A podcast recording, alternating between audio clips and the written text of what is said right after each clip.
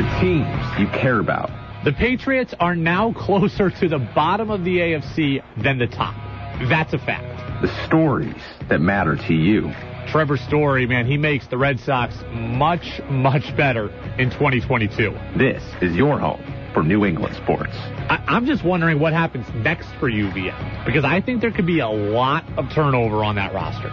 This is the Brady Farkas Show on WDEV AM, FM, and WDEVradio.com. What's up, everybody? Welcome in, Brady Farkas Show on a Thursday on WDEV AM and FM and WDEVradio.com. Full show, all 90 minutes, right up until 7 o'clock. Tons to get to, as always. Very, very excited. In 15 minutes, we're going to talk to a guy I've never spoken to before, former Patriots running back, three-time Super Bowl champion, LeGarrette Blount is going to stop by. So we're going to talk to LeGarrette Blount at 5:45. We're going to discuss the pressure on Ime Udoka in these NBA playoffs, the pressure on Jayson Tatum in the playoffs, what's real and what's fake in that regard, and we'll talk more about Rafael Devers as well. You can get in on the Napa Morrisville, Napa Waterbury text line. That's 802-585-3026. Your locally owned Napa stores in Waterbury and Morrisville. Also, Facebook Live, YouTube Live, and my Twitter account as well. We'll take your comments anywhere you want to bring them in. So we go up until 7. Let's waste no time and get right to it. 5, 4, 3, 2, 1. And here we go. The opening thoughts on the Brady Farkas Show brought to you by Sticks and Stuff and by Swanton Lumber, They are your most complete locally owned home center here in the state of Vermont. Locations in Enosburg, Derby, Middlesex, St. Albans, and at Swanton Lumber. They're online at sticksandstuff.com. Your Boston Red Sox are now caught between a rock and a hard place. They are caught between doing what is technically smart business, but what is also the wrong way of doing business. Let's examine the report that came out yesterday, late last night, on the Red Sox and their negotiations with Xander Bogaerts. We've talked a lot about Devers. We're going to talk more about Devers later. Let's talk about Bogaerts. So John Heyman of the Major League Baseball Network, he came out and said the Red Sox offered Bogaerts this spring a 4-year, $90 million extension. And Bogaerts' camp basically laughed in their face and said that this was a non-starter and it's not even worth countering at this point. Now, I will say this. We don't know right now if this report from John Heyman is true.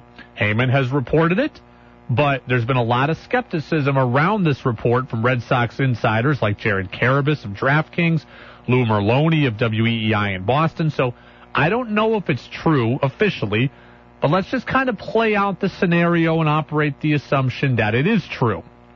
And if it is true, the Red Sox are again in that really difficult space, operating between what is good business and what is the wrong way of doing business. So refresh your memory here. Xander Bogaerts currently, right now, has 3 years and $60 million left on his contract after this year, not including this year. 3 years, $60 million left. Now, we expect him to opt out, but if he didn't, in a hypothetical world, he'd have 3 years, $60 million. So this 4-year, $90 million extension really is just the 3 years that he has left plus one more and an additional $30 million. So basically, they're telling you, like, hey, if you're not going to opt in, we're just going to give you the exact same deal you would have had, but we'll tack on 1 year at $30 million. So that's where the 4-year, $90 million deal comes from. The 3 years and 60 he had left, plus 1 year and $30 million.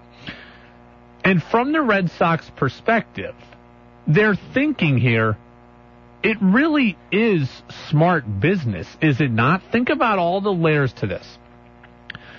Xander Bogaerts is going to be 30 years old. We know it's not really smart to pay guys huge money into their late 30s and 40s, so I get the Red Sox not wanting to give an 8-year deal, not wanting to give a 10-year deal. If they give Bogaerts a 4-year deal, well, what are they are ensuring a bunch of different things. They're ensuring that they get the absolute best remaining years of his career, so they don't have to pay him till he's 35, 40. We know that Bogaerts is not a great defensive shortstop, so they don't have to run him out there at 37 because he's got too much pride to move off the position. Maybe they can, you know, deal with it until he's 34 or so.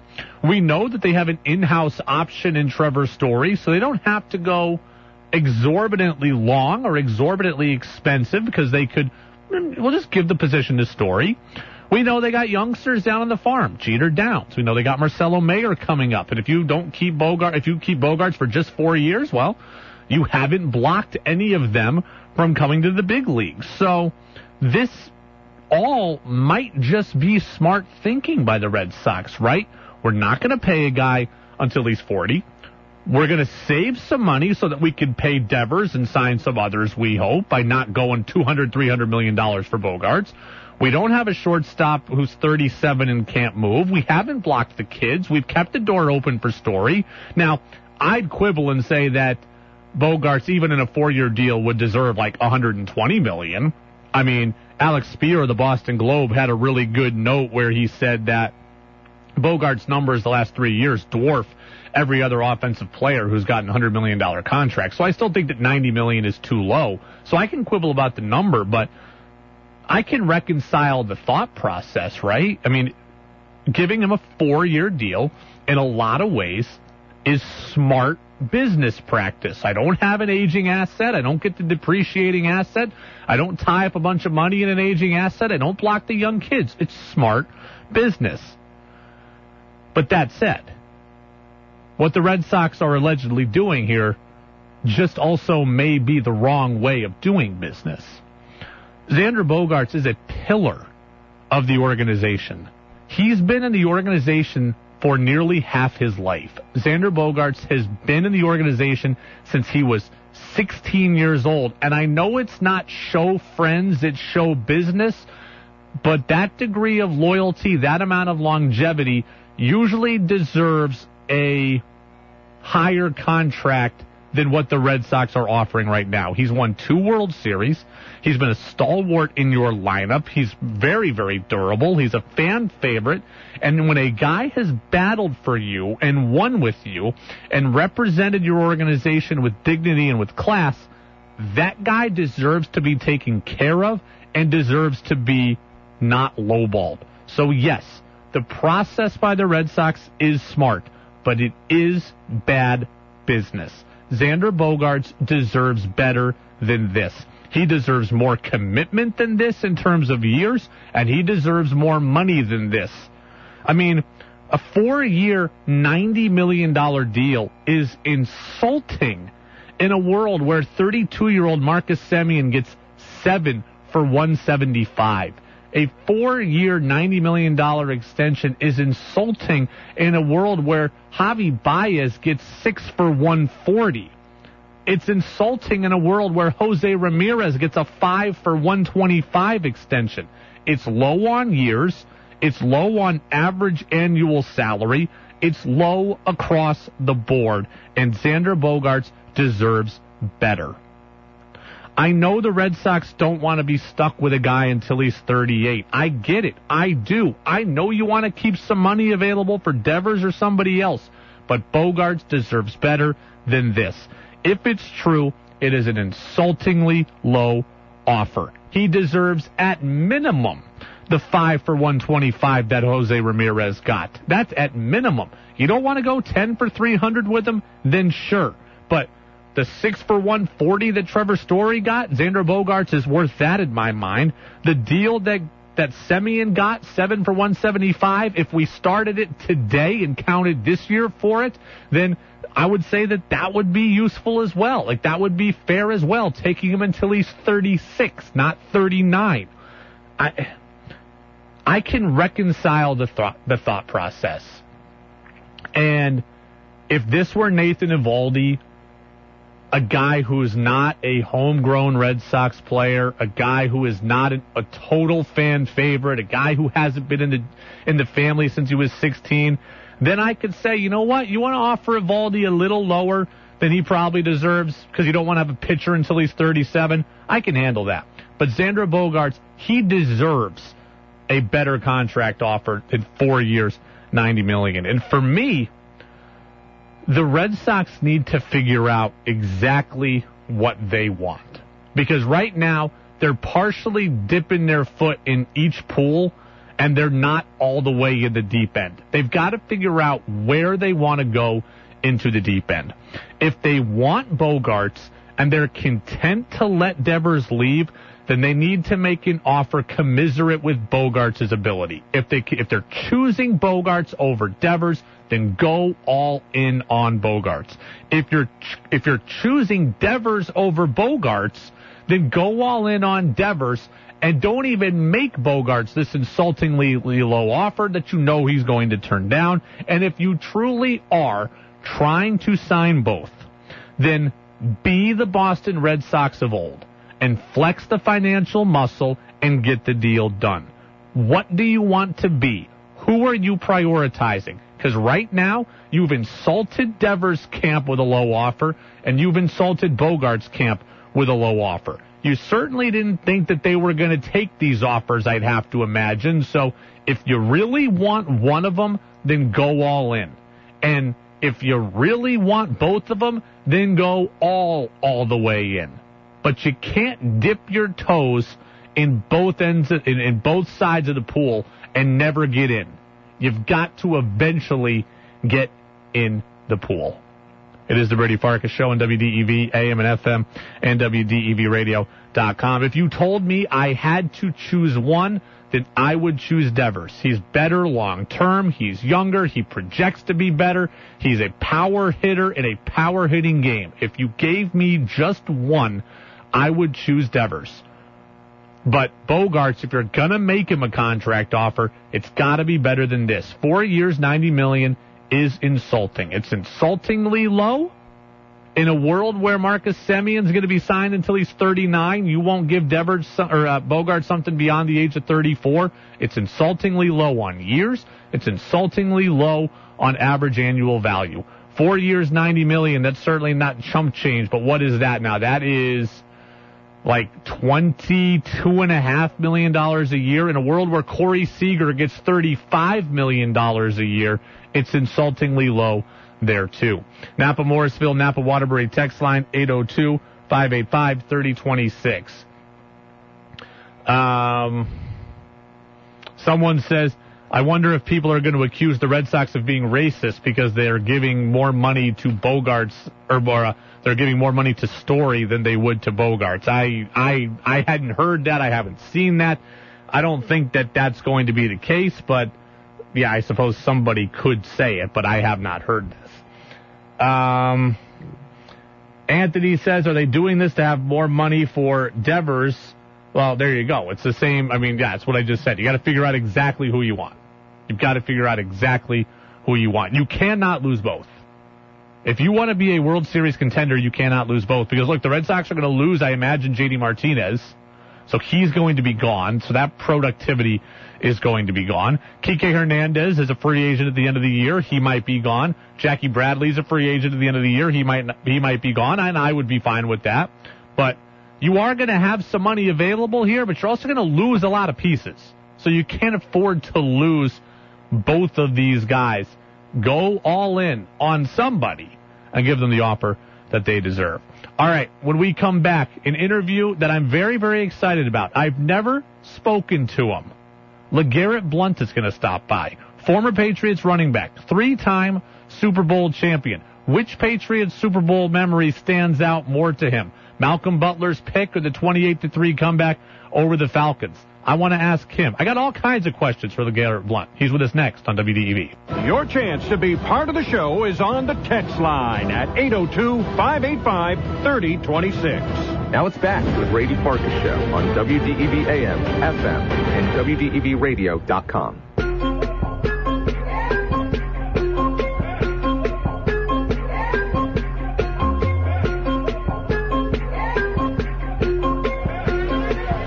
Welcome back in, Brady Farkas Show here on WDEV, AM and FM, and WDEVradio.com. We are your home for Patriots football, and even in the offseason, Patriots football never sleeps. Let's go out to the phone line and bring on our next guest, a guy who was a pretty prominent part of multiple Patriots championship teams, former running back LeGarrette Blount. LeGarrette, thanks for being with us. How are you? I'm good, man. How about yourself, man? I appreciate you guys having me on. Well, appreciate you being with us. Look, parts of 9 seasons in the NFL, including parts of 4 seasons with the Patriots. You won 3 Super Bowls overall, 2 with New England, 1 against New England, and that one we like to forget about when you played with the Eagles. But you retired officially at the end of 2020.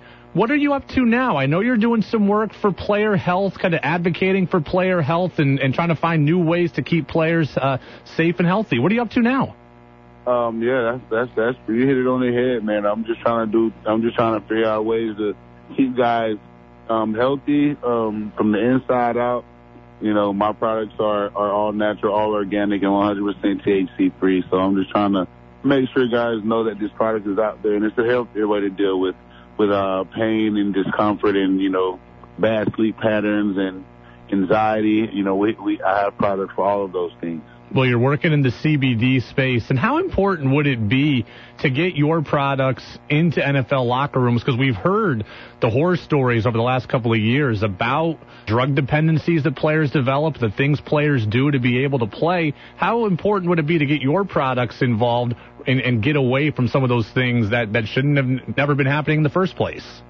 I think it's really important because, again, you know, a lot of these things that guys are dealing with, or a lot of the problems that these guys are having is, you know, they're having problems with, you know, sleeping and anxiety and, you know, things like that. So I think this is the healthy way to deal with it, you know, outside of the opioids. You know, a lot of the pills that they give us to take, you know, for anxiety, for sleep, for pain, you know, these are pretty powerful pills. So, you know, obviously they're going to be highly addicting to some, especially people with that addictive personality. Is going to be, you know, it's going to be easy for them to not put the pill down after they start taking it. And I just wanted to make sure that these guys knew that this was a better option. This is a healthier option. This has no long-term effects. You know, 5-10 years down the road, you won't be worrying about having liver and kidney problems and, you know, things like that because of taking so many pills. Well, LeGarrette Blount, former Patriots running back, his website is lgsfeelgood.com, and he's there to help athletes with aches, pains, injuries, mental health, and those unhealthy sleep patterns. And he's here with us on the Brady Farkas Show on WDEV. Let's go to your career. You know, we hear so much about playing for the Patriots and how it's no fun and all that. What was your experience like in New England? My experience was, I loved it. You know, I had a blast in New England. I'm not gonna lie. You know, a lot of guys don't enjoy it there because, I mean, I don't know if it's, you know, the work ethic or, you know, how hard you work, or the fact that you have to go out there and bring your lunch pail to practice every day, or, you know, whatever the case is. But my personal experience there, man, I loved it. There was, you know, I wouldn't trade it for the world. One big thing for me was just winning football. You know, I just wanted to win football games, and, you know, there was no better place to win football games than New England while I was playing at the time. So I didn't mind the hard work. I didn't mind the grind. I didn't mind, you know, going through the rigorous, you know, training camp and things like that. So I enjoyed it. You know, there's guys that obviously say, you know, this place is uptight, man. You can't be yourself, and yada, yada, yada. Well, if being yourself, you know, entails just being, you know, on social media, TikTok, and all that stuff. Well, I mean, this ain't gonna be the place for you. You know what I'm saying? Because it's business here. You know, they trying to win football games. You know, after the Eagles, your Eagles beat the Patriots, it was Lane Johnson who came out and said basically our way of doing things is the better way, and we had a lot of fun while winning. So obviously, look, there's more than one way to win in the NFL. What was the difference between that Eagles team and the culture that they played with versus your time in New England? How different was it? It was extremely different, you know what I'm saying? But it is, I mean, that just goes to show you that you can get to the same goal, you know, you can have the same goal and get to it in different ways. You know, and in Philly, it was more relaxed. It was more laid back. You could be on your phone. You could be on social media. You could, you know, clown and joke, you know, with the coaches. Like, it, you know, and granted, you can do that in New England too, but you definitely got to know that there's a fine line in between it. So you got to straddle that whenever you're doing certain things or saying certain things or, you know, around certain people. So I think it was the fun aspect in Philly that was really really attractive to a lot of guys that made them like, oh, damn, they had fun while they was playing and winning championships. You know, and granted, we did. We had a blast. But that's just another way around getting to the common goal, and that's winning a championship. Have you been watching a lot of Patriots games since you left football? Have you kind of disconnected? Oh yeah. Nah, I watch. You know, I watch religiously. I'll never, you know, completely get away from the game. You know, I coach it with my son, and I watch it. So. Now, what do you think of the loss of Josh McDaniels, and how big is that for a young quarterback like Mac Jones as he heads into year two? Oh, man, that's huge. Josh is, when it comes to offensive coordinators, Josh is, I feel like Josh is second to none. You know, he's been in the last couple of years since Brady left, he's been in a position to where he's having to try to switch things up offensively to fit the mold of whatever quarterback that he has, whether it's Cam or Mac Jones. And I think he does a really good job of that. You know, I think he did a really good job of implementing some things for Cam when Cam was there. I think he did a lot of good things, implementing some things for Mac since Mac has been there. You know, I think it'll be hard for any quarterback that has had Josh as an offensive coordinator to go be with someone else because it won't be the same. Former Patriots running back and three-time Super Bowl champion LeGarrette Blount with us here on the Brady Farkas Show on WDEV AM and FM and WDEVradio.com. On that note, it looks like the Patriots are going to go offensive coordinator list this year, and they're going to have Matt Patricia and Joe Judge kind of tag team the offense, working with the offense. Those are two guys that we don't associate as being offensive minds. You as a player, how would you feel about an offense that's set up that way with no true coordinator? I'm going to say that one thing about Bill, one thing that he did do, is if you're going to be an offensive coach, you're going to learn the ins and outs of defense first. You're going to know how to read them. You're going to know how to do, you know.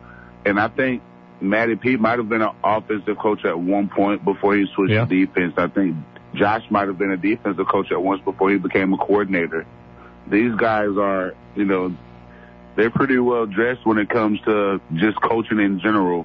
Obviously, Josh is a better offensive coordinator than he was a defensive coach. Obviously, Matty P is a better defensive coach than he is the offensive coach. And Joe Judge, no comment. I don't even know how he got on the offensive side of the ball to even be co-coaching any kind of – I don't know, man.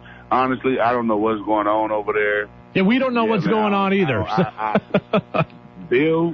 Bill must have something up his sleeve because, it just doesn't sound like it sounds like a recipe for disaster. To be honest with you, with Matty P and Joe Judge calling the offense, it just don't sound like a good idea. Well, we'll get you out of here on two questions, two quick ones. Which tell them to come hire me. I'll call the plays. I think a lot of fans would be okay with that as well. Yeah, I'll call the plays. Damian Harris gonna have a Pro Bowl year. Hey, which Patriots Super Bowl win stands out for you more? The Malcolm Butler pick at the goal line against Seattle, or the 28-3 comeback against Atlanta? I'm gonna say the Malcolm Butler pick on the goal line. I mean, that's you're talking about a dream. You're talking about like a dream type ending. That's the one. We know a lot of the recognizable leaders in that Patriots locker room. Who was one of your favorite teammates that maybe we don't hear a lot about? And I'm gonna have to say one of my favorite teammates that we don't hear about while I was there, probably Matthew Slater. Man, Slater, good dude. Man, he's a funny guy, down to earth, get his business done, handle things, you take care of everything on and off the field. He's a good dude, man, and I haven't met anybody that don't like him. You know, again, he's a positive guy. And you know, he's just a special teamer. He doesn't get a lot of recognition. I mean, he goes to a lot of Pro Bowls, that's for sure. But he doesn't get a lot of recognition because he doesn't score a lot of touchdowns. I want to say he only has one touchdown in his 14-year career or something like that. I don't know how long he's been playing. But he only has one touchdown and he's multiple Pro Bowls. Definitely think he should go down in the Hall of Fame. He's one of those special teams guys that should definitely go get into the Hall of Fame. Well, we hope so as well. LeGarrette Blount, former Patriots running back, 9-year NFL career, 2 different stints with the Pats, parts of 4 seasons in New England, won 2 Super Bowls here, 1 in Philly, and now his mission is to get his products, LG's Feel Good, into every pro sports locker room, safe, effective, and helping to mitigate your pain. So, LeGarrette, we appreciate it. Good luck with the new business ventures, and we look forward to catching up in the future. I appreciate it, man. Thank you, guys. I appreciate you having me on. Absolutely. Appreciate LeGarrette Blount coming on as well. Again, he's got his new CBD products. He's trying to, and look, applause to him, right? I know it's a business venture, but applause to him for trying to get the opioids and painkillers out of the game. And yeah, CBD, if he's figured out a way to do it safe and effectively, then I'm all for looking at things that get players away from opioids and painkillers. So LGS Feel Good, that is his brand there. Great stuff. I mean, on the football stuff, a ton for us to react to. We're so heavy in the show today with Red Sox, and we got Red Sox baseball tomorrow, that I think we're going to have kind of a half show. We may have to wait to fully react to what LeGarrette Blount had to say until Monday. But ding, ding, ding, isn't that what I've been saying about the Patriots offensive coordinator strategy, that they need a full-time offensive coordinator and somebody who can bring some innovation? LeGarrette Blount, I believe his exact words were, "No comment on Joe Judge. I don't know how he got there on the offensive side of the ball." Now, he did say that Belichick will coach guys up to be competent on a certain side of the ball. I mean, so that should make you feel good to a degree, but he said, "No comment on Joe Judge." So we got a lot to react to from LeGarrette Blount. We'll do it either tomorrow or Monday. Peter and Williston on the text line. LeGarrette Blount said exactly what I've been saying too, except with greater clarity and precision. Patriots offense is in trouble with Patricia and Judge calling plays. Great interview. Phil in Middlesex says, "Brady, great interview with LeGarrette Blount. A real tough running back with speed." Again, that was Phil in Middlesex. Thanks to everybody for the compliments on that. We'll take more of your input on LeGarrette Blount, and then we'll come back. How much pressure is on Ime Udoka, the Celtics head coach, as we head to the playoffs? That's next on DEV. Back to the Brady Parker Show on WDEV AM, FM, and WDEVradio.com.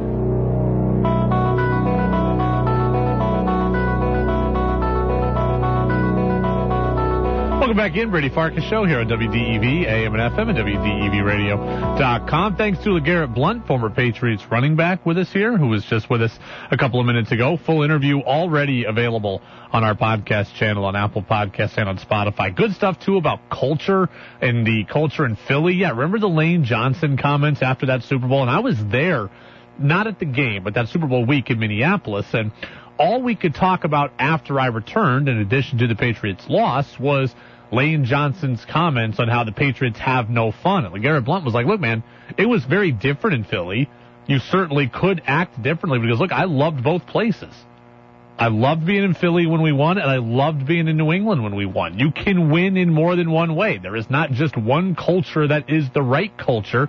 He said, look, New England is not for everybody, but it was for me. I was not immune to the hard work. So I thought LeGarrette Blount was awesome, and appreciate him coming on. Celtics are getting ready for the Brooklyn Nets on Sunday. Game 1 is 3:30. And I got to say, I don't think there's any pressure at all on Celtics head coach Ime Udoka in this series or in these playoffs. I do think there's a ton of pressure on Jayson Tatum, but I don't think there's any pressure on Ime Udoka. Let's start with Udoka. Chris Mannix of NBC Sports Boston, he agrees with me. He doesn't see a lot of pressure at all on Udoka either. I think there's pressure on Ime, not necessarily as far as it goes up against Steve Nash in terms of matching wits with Nash, but there's pressure to kind of continue what the Celtics have done over the last 3 months of the season. You look at the numbers since January 1st, they are the best defensive team by a country mile when it comes to a lot of these efficiency statistics. Ime's job is going to make sure that without Robert Williams in the lineup, they can maintain that same level of defensive consistency. Do you think there's pressure on Ime Udoka in this series, in these playoffs? 802-585-3026.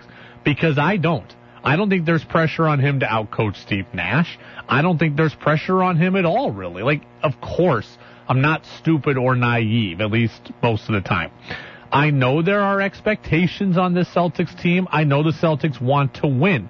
But you are playing the Brooklyn Nets. You are playing the Brooklyn Nets almost at full strength. The Nets were a lot of people's Eastern Conference champions before the season, and I see people like Chris Broussard of Fox Sports 1 picking the Brooklyn Nets now to win the Eastern Conference. So, look, the Celtics are not the Vegas underdogs, but they are the underdogs to a lot of people. I think that Ime Udoka has a bit of an out here. I think he has a bit of a pass here. People are smart enough to recognize how weird this season is from a seeding perspective. If this were a normal year and they're taking on, Charlotte, who is, right around 500, and then there would be pressure. You can't lose to that team as a 7 seed. But if you are taking on Kyrie Irving and Kevin Durant, and a team that a lot of people picked at the beginning of the year to go to the NBA Finals, if you're taking on that team, I think there are a lot of people who are flat out just expecting you to lose. If Ime Udoka loses this series, or wins this series but then loses in the next one, I think he's got kind of a free pass here. Now, if you think I'm wrong, let me know, but that's how I see it. If he loses to Brooklyn, I'm going to chalk it up and say, damn, Celtics got unlucky. They got unlucky that they had to take on Kyrie and Durant in the first round, and in a normal year, that wouldn't have happened. So, if they lose in the first round, that's how I'm going to look at it. If they beat the Nets and then go on and lose, I'm going to say, you know what? They beat Kyrie and Durant in the first round. That's pretty darn good for a first-year head coach. Okay. They've accomplished something. So I don't see myself looking down upon the job that Ime Udoka has done, really, no matter what happens. You cannot get swept by Brooklyn. You probably can't get gentlemen swept by Brooklyn. I guess your immunity from criticism, to me at least, begins if you lose in 6 or 7 to Brooklyn. If you lost in 6 or 7, though, is anybody really surprised? Would anybody really be surprised? I see myself giving Ime Udoka a pass on a lot of stuff in these playoffs. Frankly, I think Steve Nash is under way more pressure than Ime Udoka. He was the better player, so he's got the better name recognition in the first place. He was the guy with no coaching experience heading into his head coaching job with the Nets. He's the guy who dealt with the locker room turmoil behind the scenes this year with the trade of James Harden, the acquisition of Ben Simmons. He's been under the microscope all year for those moves and the Kyrie vaccine stuff. And the Nets were the team with all the expectations. So all of that factors in. All of the coaching pressure for me, at least from the outside, is on Nash. And I don't even think that it's close. He's got Durant. He's got Kyrie.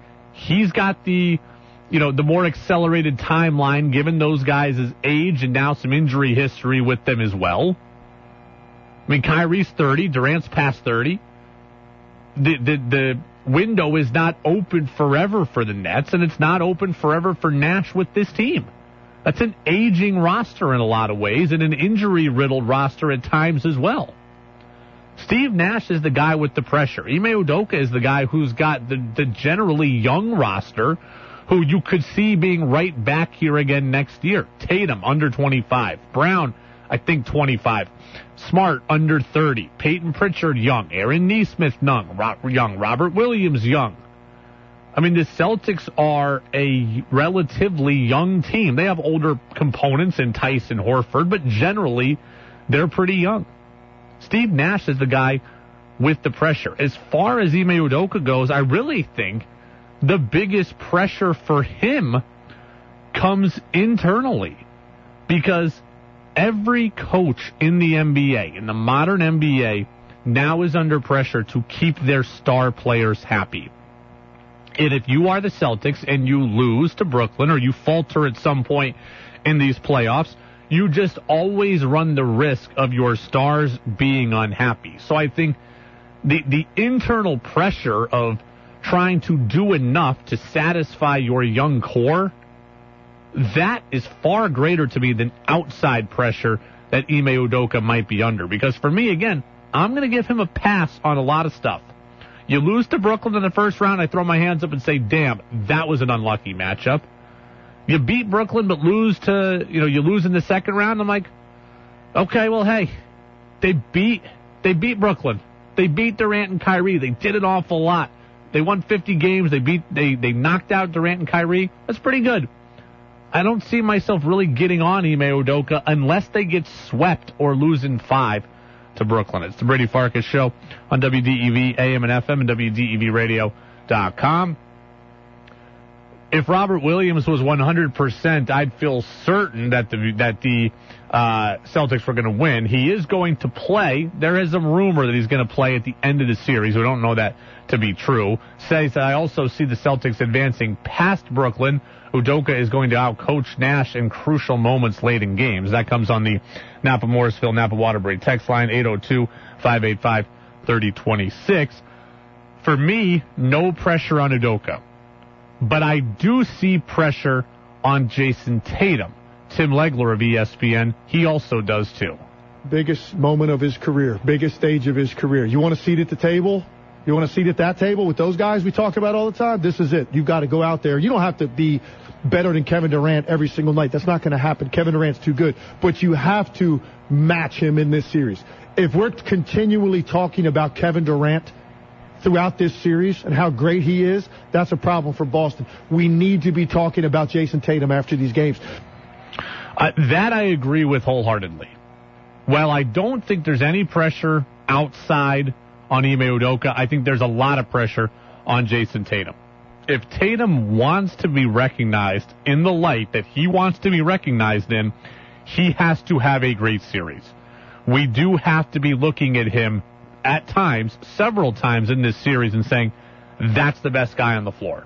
Because right now, instinct tells me that Durant is the better player, and we're going to be looking at that floor in all of these games saying, Brooklyn's got the best player. That's what my instinct tells me. If Tatum wants to move into top 7, top 5 territory, we need to be looking at him and saying, you know what? Celtics got the best player on the floor right now. Legler's right. We won't say that every minute of the series.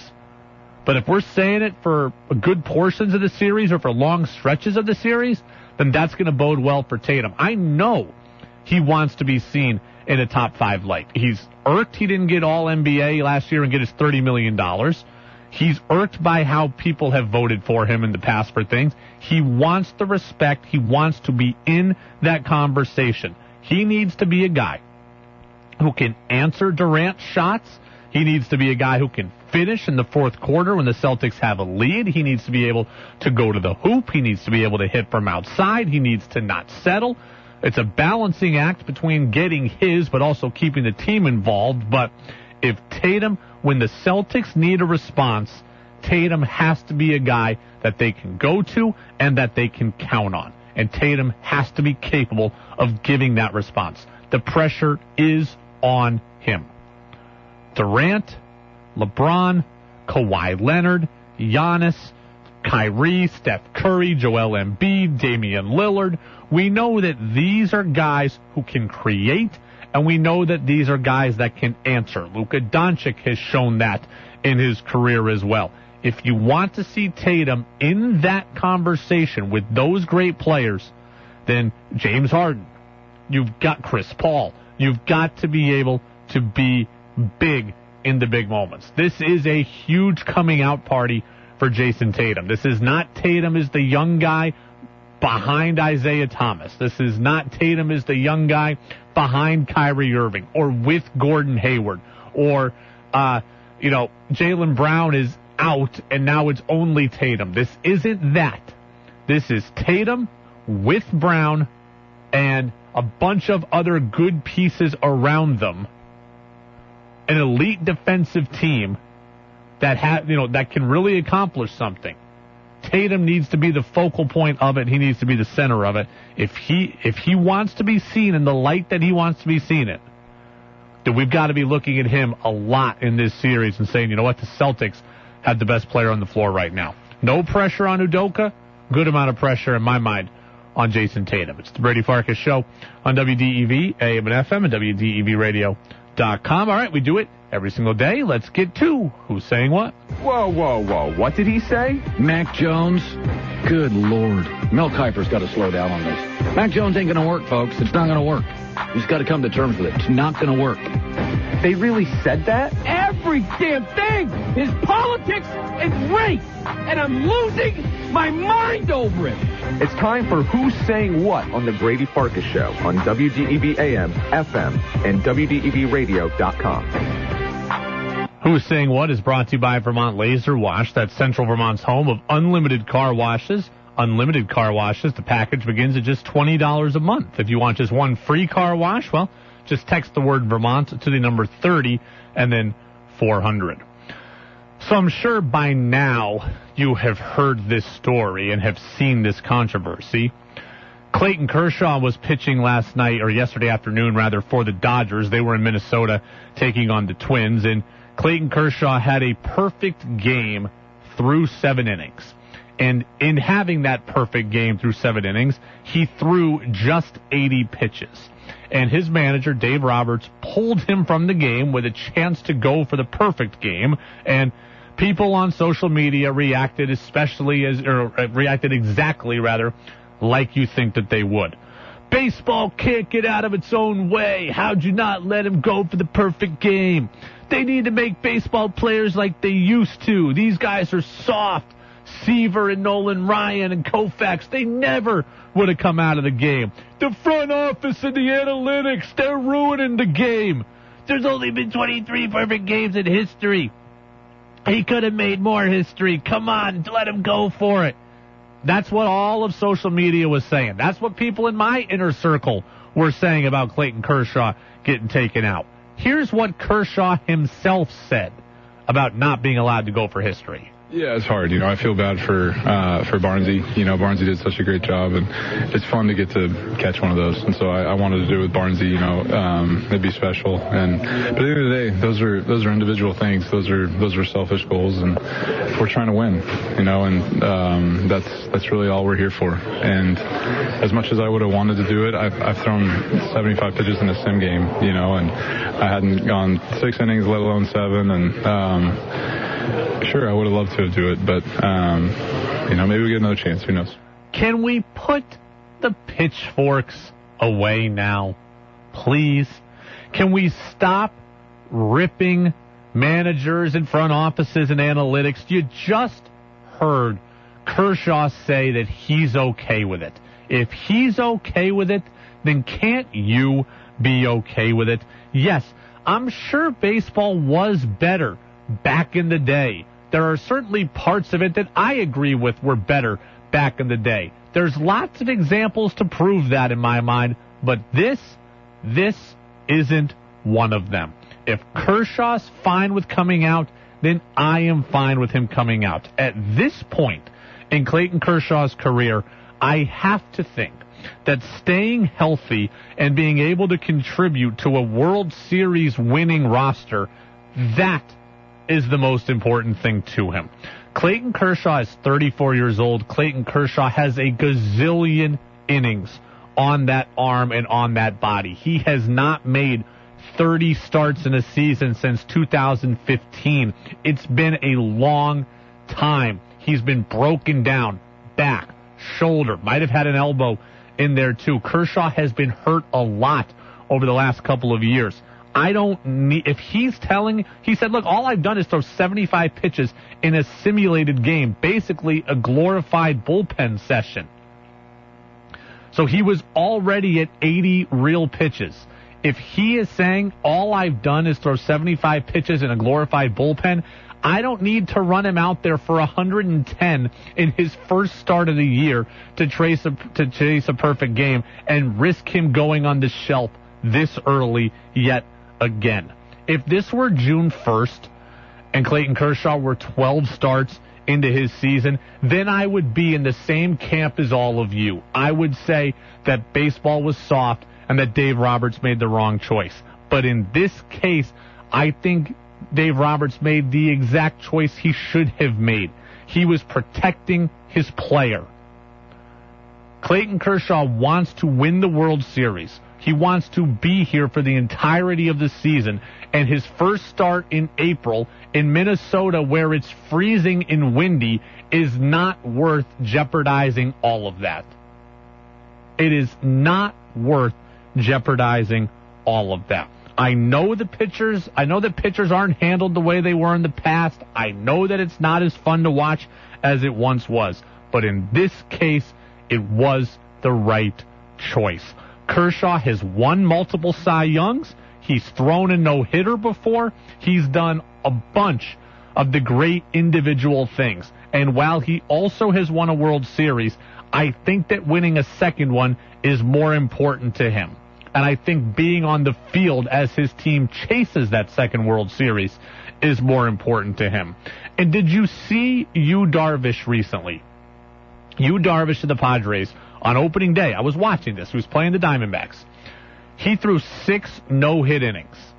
And the Padres let him throw all 6 innings. And he threw 92 pitches, I believe, on opening day. And I was thinking to myself, oh boy, 92 pitches on opening day? Like, this guy probably hasn't thrown more than 4 innings in a spring training start, and here he is throwing 92 pitches. So I'm thinking to myself, is that healthy? Well, Yu Darvish, I can't say that he's unhealthy, but his next start out, he gave up 9 runs in an inning and 2/3. Maybe they're correlated, maybe they're not. But maybe he stretched himself so far on opening day with the no-hitter that it really did cause a lingering effect his next time out, where he got absolutely killed by the San Francisco Giants. Just not worth it. Perfection is great. History is great. Nothing is more important than Clayton Kershaw's health and his goals. And his goals are to be there for the entirety of the season for his team.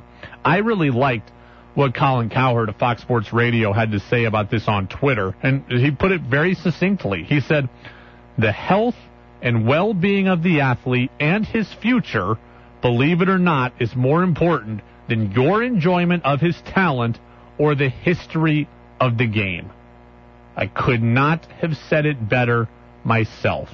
Clayton Kershaw, arm and back problems. No, hasn't made 30 starts since 2015.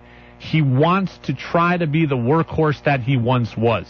And burning him out on April 13th just so he can go for a no-hitter, he's not prepared physically to go for it yet.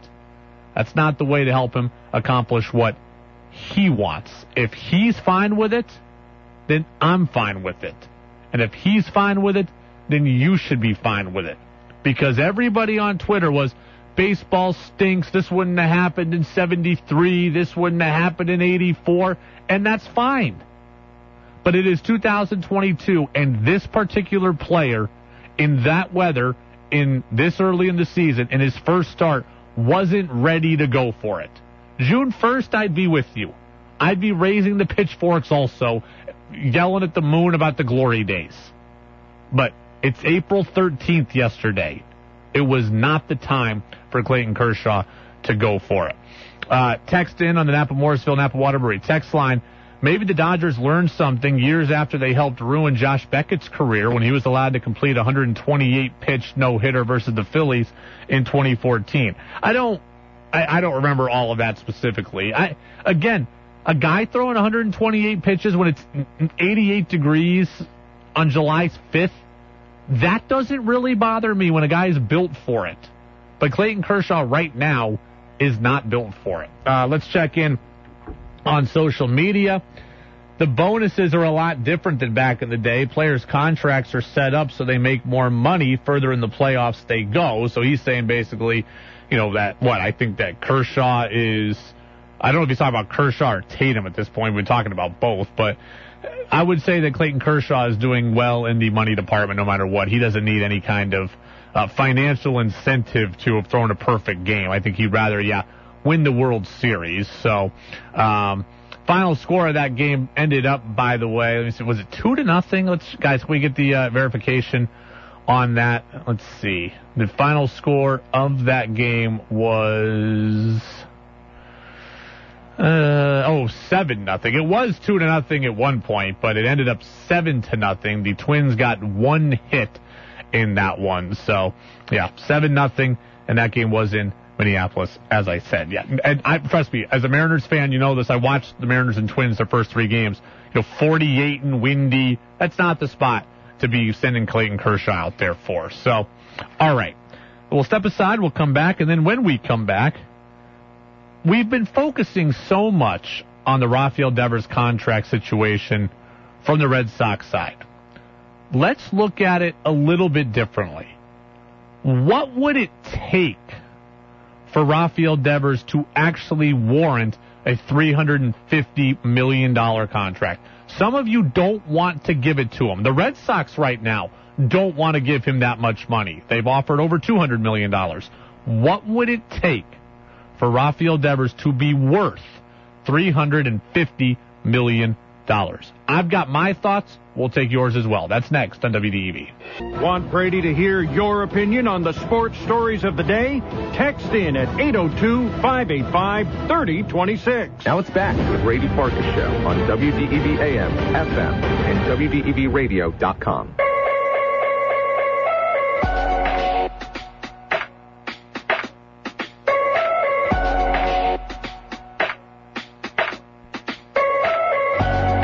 Back in, Brady Farkas Show here on WDEV, AM and FM, and WDEVradio.com. Show brought to you by Pro Driver Training. That's Pro Driver Training, Vermont's premier truck driver training school, where they're online at ProDriverCDL.com. Again, that's ProDriverCDL.com. They can help you on your Class A CDL, your Class B CDL, passenger and advanced skills training as well. Facilities in Enosburg and Milton. That could be the next best step in your career. So again, ProDriverCDL.com. What would it take for Rafael Devers to actually be worth $350 million? We focus so much on what the Red Sox offer actually was, and their offer was in the $200 million. That's what we know right now. Buster Olney of ESPN told us earlier this week he thinks Devers is fair to look for an offer of about $350. When you see the trajectory of where he is, the fact that he's now within 18 months of free agency, how successful he's been early in his career, I think it's appropriate for him to, be dreaming about a deal in the mid-300s, quite frankly. So the Red Sox haven't offered that deal. They've offered significantly less than that. A lot of fans, when they hear 350, they roll their eyes and they cringe. That's a lot of money. I don't want to pay that. What would it take for Rafael Devers to actually be worth $350 million? For me, I don't think 350 is really that unrealistic. Given Devers' age, Buster's point, his trajectory, given his durability, given his offensive profile, given the comparisons to others that have hit the market in recent years, I really don't think it's unrealistic. But if you are not sold yet, what can Rafael Devers do to convince you that he is worth that money? If you are high in bloom, if you are Red Sox ownership, what do you want to see Rafael Devers do to prove that he is worth that kind of commitment? For me, I'd give it to him, but for me, there are 5 things that I think Devers can do to solidify that he is worth that money. 1, easy. He needs to simply continue on the same offensive trajectory that he's on right now. He needs to just keep doing what he's doing. Be a guy that can hit 40 home runs, that can smack 40 doubles, that can bring in 100 runs, and who can drive the middle of an order. And he needs to be that guy who you believe can drive the middle of an order, because JD Martinez is not going to be here that much longer. Xander Bogaerts might not be here, so some of that padding that Devers has had in the lineup, that is going to be gone. You need to believe that Devers can drive an offense, and he needs to keep doing what he's been doing over the last year and now in change into this year. I believe that he can do it. It's another reason why I already believe he's worth that money. And offense now is something that you pay for in baseball. Offense has become so fleeting and has become so hard to come by, and pitching has gotten so good. Consistent offense now is so valuable, and if Devers can provide it, then you need to pay for it. Here's Jeff Passan of ESPN on WEEI yesterday. He is an elite hitter, and man, I love watching him hit, whether it's off the monster, whether it's yanking it down the line or whether it's having the power to go dead center at Fenway, the guy does everything. And seeing something like that in his prime, I get why Red Sox fans want him to stick around long term, because they should. Keep doing what you're doing. That, to me, is the number one thing that Devers needs to do in order to justify that kind of price tag. Keep doing what you're doing offensively. Number two, if Rafael Devers is going to get that kind of money, he needs to prove that he can still play defense. He's got to keep improving defensively, because I would be hesitant about paying $350 million to a guy that profiles as solely a DH sooner rather than later. It's one thing to put a guy at DH when they're 37. It's another thing to stick a guy at DH when they're 29. Rafael Devers needs to keep getting better defensively. He needs to keep being able to play a position for the long term. Third base, first base, it's got to be a position, because I cannot pay that kind of coin for a guy who is going to transition to DH in the pretty immediate future. Passon said also about the defense. If he is a third baseman and an average third baseman, if he can get his glove to that point, then he's a $300 million player. If the glove doesn't improve and he needs to move over to first base, there's never been a $300 million first baseman, and the ones who have made large sums of money tend to have been really, really bad. Look at the majority of guys who have gotten paid a lot of money. Mike Trout, center fielder. Corey Seager, shortstop. Francisco Lindor, shortstop. Mookie Betts, gold glover. They are gold glove caliber players, or they are players at premium positions. Devers is not a gold glover. He does not play right now a premium defensive position. He's got to prove that he can stick, number one, in the field, and number two, be good enough in the field to stay on the field and won't get shuttled off to DH soon. I wouldn't pay a closer as much as I would pay a starter. I cannot pay a DH as much as I could pay a two-way player. If Devers wants to prove he's worth $350 million, he's got to be able to stick in the field. That's the second thing that Devers needs to do.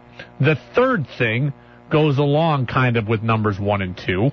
He needs to prove that he can stay in shape, and he needs to prove that when he came in out of shape in 2020 in the COVID year, that was a mirage. That was the outlier.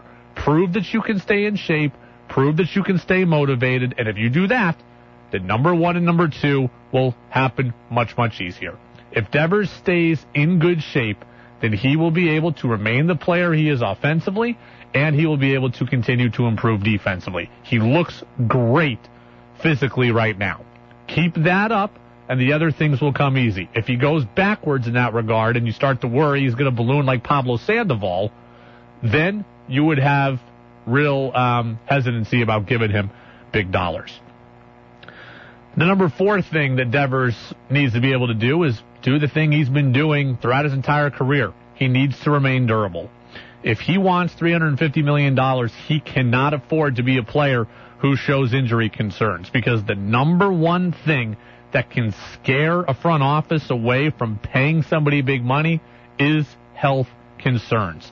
You cannot get injured really in the next 2 years if you're Rafael Devers. He's been durable throughout his career thus far. It's going to need to stay that way. Look at the Yankees right now with Aaron Judge. What is scaring them off? Age is part of it. Injury history is another part of it. Why do front offices not want to give pitchers huge contracts? They're afraid of injury. Rafael Devers needs to stay healthy to justify a big price tag. And number five, Rafael Devers has to be a little more vocal. He's got to be a little more out there. He's got to be a little more available. He needs to show up a little more in the community, because people who hand out $350 million checks, they are paying for you to not only be a great player, they are paying for you to be the face of a franchise. They are paying for you to be a great ambassador. that's a little less important to me. Like in football, the quarterback, yeah, he's the CEO. I don't quite expect that from my third baseman, but guys who hand out $350 million checks, they tend to think that way. Devers is quiet. Devers is not out that much. He did an interview the other day on NESN after the game with his translator. That was good to see him, but we don't see Devers out that much. The people who write checks like that, they generally will probably want to see that change. They want to see you in commercials. They want to see you on the cover of video games. They want to see you showing up at community events. They're going to want to see you out. So that to me is the five things that Rafael Devers would need to do. I would give him the money already. Like, I don't know. You know, I think he's better than Corey Seager, and Corey Seager got $325. I think he, now with inflation, is probably right in that Francisco Lindor $341 category. So I'd give him big money. But if you're not sold yet, then I think the five things you need to see from him are continued growth defensively, keep up what he's doing offensively, stay healthy, stay in shape, and be just a little more vocal and a little more available. I'll close the book on the Devers conversation here in a second, but Buster Olney said something to us earlier this week that was actually very interesting to me. You know, Bryce Harper got $330 million at age 26. You know, that's where Rafi's going to be when he's a free agent, 26, 27. That's absolutely where he is as a player. So Bryce Harper gets $330 million. And I think it was generally accepted that Bryce Harper was going to get a ton of money. It was generally accepted that Bryce Harper was going to command huge dollars and that he was going to get more than $300 million. That was generally accepted by fans and by the industry. Why is it generally accepted that Bryce Harper was going to get that kind of money, but not everybody is sold yet on giving Rafael Devers that kind of money, even though, as Buster says, he's in the same category of player? And it was a very interesting question. And I think for me, the answer is here. We've been hearing about Bryce Harper since he was 16 years old. Like LeBron James, Bryce Harper was in Sports Illustrated. Harper challenged the system and wanted to play college ball before he was in college. So he had a little bit of controversy to him. He had a story around him already. He was the number one pick in the draft. So we had been following Bryce Harper's every move for years before he got to the majors. There was a hype around Bryce Harper that just wasn't there and hasn't been there with Devers. As good as Devers is, he didn't come with the hype. And so people always had it in their mind from 16 years old on that Harper was a star, whereas Devers is just now kind of growing into being a star. There is a loudness with Bryce Harper. Again, star quality. I think about this less than others. I really do. But owners of teams, they see sports as entertainment. I see sports as competition, right? But owners of teams, they see it as entertainment. They think of it as an entertainment business.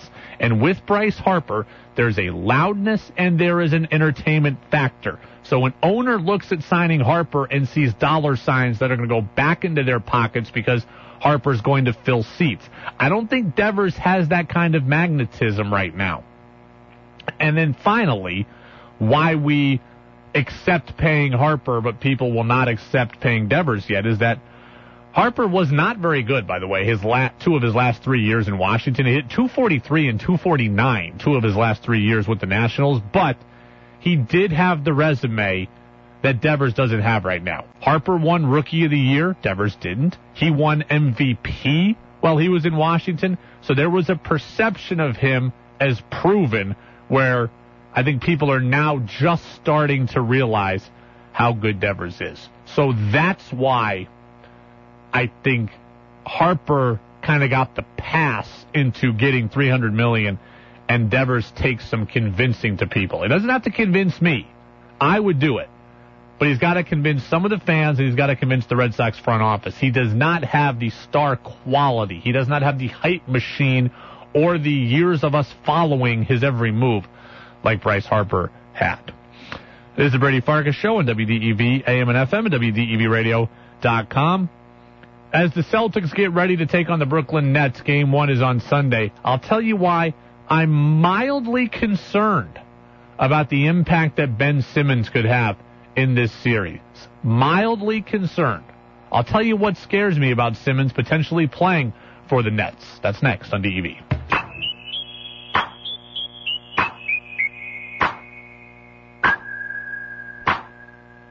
This is former NFL wide receiver Keyshawn Johnson, and now we're back to the Brady Farkas Show on WDEV Radio and WDEVradio.com. Welcome back in, Brady Farkas Show on WDEV AM and FM and WDEVradio.com. There you go. Thank you very much, Keyshawn. True story, we've actually had that Keyshawn voiceover in the hopper for like 8 months. And I just finally put it together this week. We had a boatload of new returns for the show, as we call those things, returns. And I've had that Keyshawn one in the hopper for 8 months and finally got it put together. So appreciate him doing that. Got a text in on the Napa Morrisville, Napa Waterbury text line about what we were just talking about. Great points on Bryce Harper and Rafael Devers, Brady. Says, sorry I text too much. We've had a couple texts from Peter. No, we like texts on the Brady Farkas Show. So, all right. I got to admit, the Celtics don't appear to be concerned about Ben Simmons. I am mildly concerned about the impact that Ben Simmons could have in this upcoming playoff series. Now, Shams Charania of The Athletic came out and said that Simmons is hoping to play between games 4 and 6. I was worried he might be ready for game 1. So, Game 4 and 6, I don't know what the complexion of the series is going to look like, but I am mildly concerned about the impact that Simmons could have.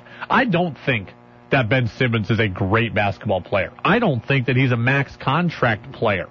And I don't think he's a face of the franchise player. But that said, I think he could pop up in this series and have an impact. And that does worry me to a degree. He's a very good defensive player. He's very long, he comes out, and he plays good defense. He's not really a threat to me at all offensively.